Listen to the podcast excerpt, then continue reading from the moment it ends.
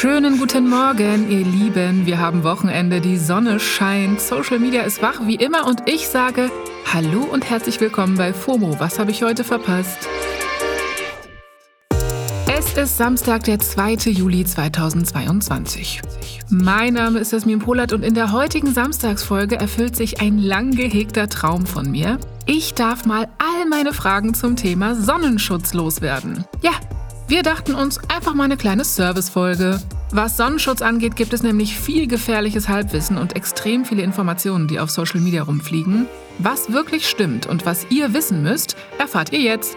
Wenn ihr einen Sonnenschutz sucht, ist es einfach nur wichtig, dass ihr das Produkt wirklich absolut super verträgt, dass ihr es liebt, dass ihr es gerne verwendet, weil wenn die Sonnencreme ja am Regal steht, dann bringt das wirklich niemandem was. Das war die Skinfluencerin Hannah Schumi. Von ihr hört ihr gleich noch mehr. Heute geht es um SPF auf Social Media. Der Hochsommer ist da. Sommer, Sonne, Sonnenschein und auch auf den Socials ist Hautschutz ein großes Thema, vor allem bei SkinfluencerInnen. Ja, den Begriff feiere ich auch sehr. Also, ich sehe ständig in der Timeline. SPF, Sonnenschutz, LSF, Cremen, UV-Schutz und so weiter sind die Buzzwords in den Feeds. Auch Stars von Hollywood bis hierzulande sprechen über ihre Skincare-Routinen mit Sonnenschutz. Auf TikTok zum Beispiel. Unter Sunscreen SPF haben Videos ca. 3 Milliarden Aufrufe und es gibt unzählige TikToks zu SPF-Tipps, Sonnencreme-Tests, Make-up-Hacks und so weiter. Unter dem Begriff Sonnenschutz haben TikToks ca. 32 Millionen Aufrufe. Einer der großen deutschsprachigen Accounts ist zum Beispiel at Mr. Skincare, der hat 37.000 FollowerInnen, macht, wie der Name schon verrät, Content zu Skincare allgemein und dazu gehört eben auch Sonnenschutz. Wir verlinken euch alle Accounts natürlich in den Show Notes. Dass das Thema so viel besprochen wird, ist total gut, einfach weil es echt lange ganz anders war. Also ich meine, ich erinnere mich ungern, aber ich bin in den frühen 2000ern mit Kokosöl rumgelaufen und habe mich damit in die Sonne geknallt. 2022er Jasmin could never. We live and we learn, sag ich mal. Und jetzt gibt es ja Social Media. Halleluja!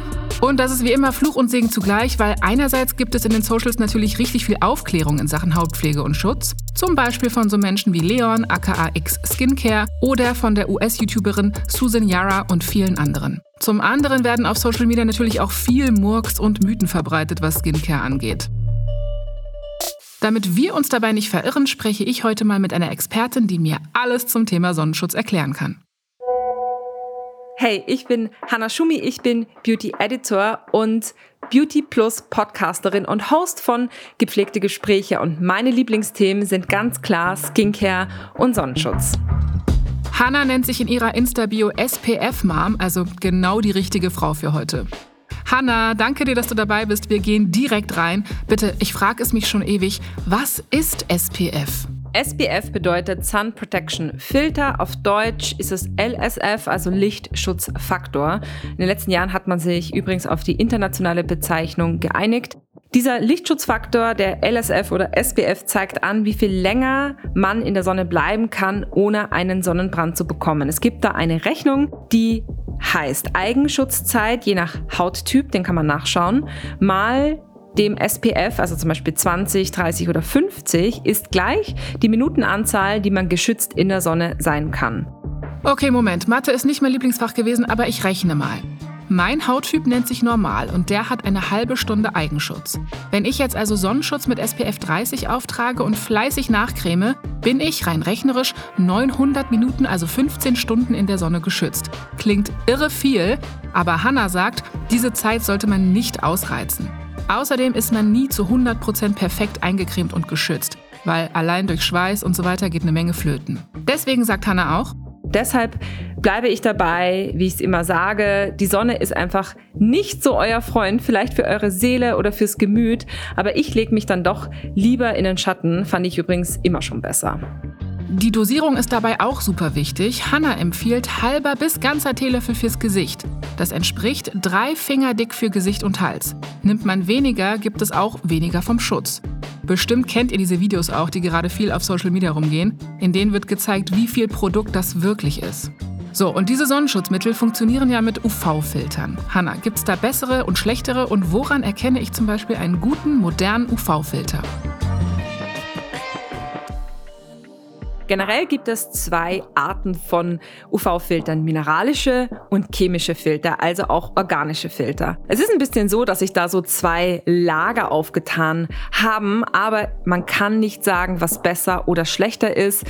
Chemisch klingt erstmal total hart, aber ich möchte euch daran erinnern, dass wirklich alles chemisch ist, in und um uns herum, also wir ein Apfel oder eben auch so ein entwickelter UV-Filter. Um das zu verstehen, chemische Filter wandeln die UV-Strahlen auf der Haut in Wärme um und mineralische Filter funktionieren so, dass sie das Sonnenlicht auf der Haut reflektieren, zum Beispiel mit kleinen Partikeln aus Zink oder Titaniumdioxid. Am besten googelt ihr mal die ganzen Filternamen da gibt es auch die kleinen Kürzel, also diese Abkürzungen, auch für diese modernen chemischen Filter, zum Beispiel Tinosorb S oder Uvinol T150. Die findet ihr dann auch auf der Rückseite des Produktes oder auf der Umverpackung eines Produktes. Es gibt aber kein besser oder schlechter. Wir sind einfach alle sehr individuell, was wir wollen, was wir gerne tragen, unsere Haut, unsere Vorlieben. Ja, chemische Filter sind leichter, unsichtbarer und lassen sich besser verteilen und abwaschen, sagt Hannah. Die können aber in den Augen brennen oder sogar Allergien auslösen. Mineralische Filter weißeln meist ziemlich doll, also die hinterlassen einen weißen Schleier auf der Haut, werden oft aber besser vertragen. Also ihr seht, man muss da ganz individuell gucken. Hanna hat ja vorhin gesagt, eigentlich ist der beste Sonnenschutz, die Sonne komplett zu meiden. Aber wenn ihr jetzt denkt, okay, dann gehe ich einfach immer in den Schatten ohne Sonnenschutz. Nee, bitte nicht. Sogar bei bewölktem Himmel sollte man SPF auftragen, sagt Hanna. Wolken sind nämlich kein Schutz vor UV-Strahlung. Bis zu 90 Prozent dringen trotzdem zu uns durch. Hanna hat deswegen einen kleinen Tipp. Schaut mal, wenn ihr morgens rausgeht, auf den UV-Index.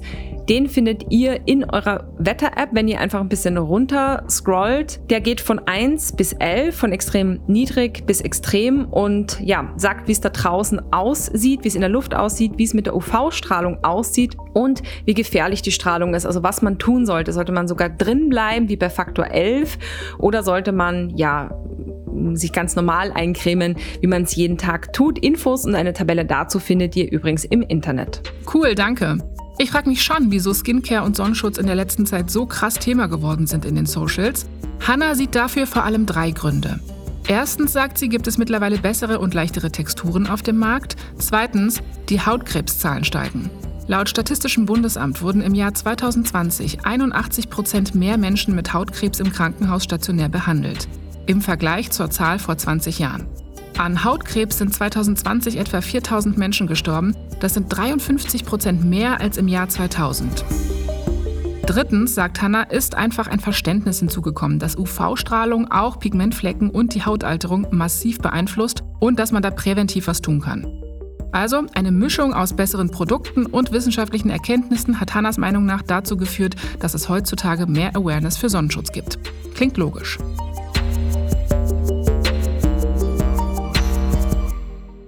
Jetzt gibt es ja auch Selbstbräunungsprodukte, die man verwenden kann ohne die ganze UV-Strahlung. Erst diese Woche habe ich zum Beispiel voll viele Videos auf TikTok gesehen, in denen ein Tipp von Hailey Bieber besprochen wurde. Hailey hat nämlich ein Tanning Water, also ein Bräunungswasser, empfohlen und da rasten online gerade alle drauf aus. Ich war auch so kurz davor, das in den digitalen Warenkorb zu legen. Hanna, was hältst du von diesem Produkt und überhaupt, wie schätzt du Hollywood-Hautpflegetipps ein? Sind da gute Sachen bei? Ja, ich kenne dieses Tanning Water und mag die Marke total gerne, weil die wirklich tolle Selbstbräunungsprodukte haben, die wirklich so unfallfrei und mit einem schönen Teint, also nicht dieses orangebraune, was man so von früher kannte, funktionieren. Ähm, ich muss aber auch sagen, es gibt mittlerweile auch andere Marken, die ähnliches machen und teilweise auch günstiger sind. Ja, und es gibt natürlich Hollywood-Stars, die ihren Make-up-ArtistInnen nur irgendwas nachbrabbeln und jetzt nicht so viel Ahnung haben. Da bin ich auf Social Media auch immer so ein bisschen, hm, weiß ich nicht. Genau, und Stars haben oft ja auch eigene Hautpflegelinien oder ganze Skincare-Brands. Alle wollen Skincare machen, habe ich den Eindruck. Da kam diese Woche auch so einiges, unter anderem eben Hailey Bieber mit ihrer eigenen Skincare-Linie Road und auch Kim Kardashian hat ihre neue Marke Skin gelauncht. Und die Produkte von Kims Marke sind echt teuer. Also ihr Hyaluronserum zum Beispiel gibt es für 105 Euro. Viele junge Menschen werden sich die Produkte bestimmt trotzdem kaufen, wenn sie sich das leisten können. Muss Skincare bzw. SPF teuer sein und worauf sollte man beim Kauf achten, Hannah? Nein, Skincare muss auf keinen Fall teuer sein und braucht auch keine Promi-Mama. Man muss ja immer bedenken, Kim K denkt sich das ja nicht von selbst aus. Meistens werden Formulierungen in Laboren eingekauft oder nur zu einem geringen Teil ja ein bisschen verändert oder mitentwickelt. Dann kann man eigentlich auch No-Name kaufen. Aber Skincare ist etwas sehr Persönliches. Wenn ihr euch mit einem ja mit einer Marke identifizieren könnt oder den Duft toll findet oder eure Haut das liebt, dann kann euch niemand reinreden. Das ist einfach eine persönliche Sache. Generell ist aber weniger mehr und ich sag immer, wenn ihr Skincare sucht, schaut in den Spiegel, wie sieht meine Haut aus, was ärgert mich, was möchte ich ändern und danach kann man Wirkstoffe beziehungsweise passende Produkte für sich suchen und die gibt es Hand aufs Herz auch in der Drogerie oder in der Apotheke. Und wenn ihr einen Sonnenschutz sucht, ist es einfach nur wichtig, dass ihr das Produkt wirklich absolut super verträgt, dass ihr es liebt, dass ihr es gerne verwendet, weil wenn die Sonnencreme ja am Regal steht, dann bringt das wirklich niemandem was. Jo, da hast du natürlich recht. Okay. Ich möchte am Ende noch unbedingt drei Sätze oder Dinge mit auf den Weg geben. Erstens, die beste Anti-Aging-Creme ist die Sonnencreme. Und der beste Sonnenschutz ist der, den ihr gerne verwendet. Und Sonnencreme ist keine Bodylotion. Leute, ich krieg die Krise, wenn ich manchmal am Strand bin, weil es einfach ja nicht nur eine pflegende Creme ist, sondern euer Schutz. Mehr ist mehr. Und damit ihr wisst, wie viel ihr verwendet, habe ich euch die elf Finger Faustregel mitgebracht. Nämlich ganz einfach zu merken, drei Finger dick für Gesicht, Hals und Nacken. Zwei Finger Creme auch für jeden Arm, jedes Bein, Bauch und Rücken. Easy zu merken. Ich wünsche euch einen schönen Sommer. Amen. Danke, Hannah. Hannas Blog und Socials verlinken wir euch obviously in den Show Notes. Okay, ich finde, mit dieser Folge sind wir alle gut ausgestattet. Ich habe auf jeden Fall eine Menge gelernt. Und nochmal ganz zum Schluss dieser Tipp. Natürlich auch bei Sonnenbrillen auf den UV-Schutz achten, haben nicht alle. Und es gibt auch Kleidung, die extra hohen UV-Schutz hat. So, und jetzt möchte ich mal von euch hören. Benutzt ihr regelmäßig Sonnenschutz und habt ihr euch, was das angeht, in irgendeiner Form weiterentwickelt? Schreibt mir eine Mail an fomo.spotify.com. Ich lese mir das durch. Das war's für heute mit FOMO. Nächste Woche geht es hier weiter auf Spotify. FOMO ist eine Produktion von Spotify Studios in Zusammenarbeit mit ACB Stories. Und folgt uns auf Spotify und lasst eine Bewertung da. Danke euch. Tschüss, sonnige Grüße.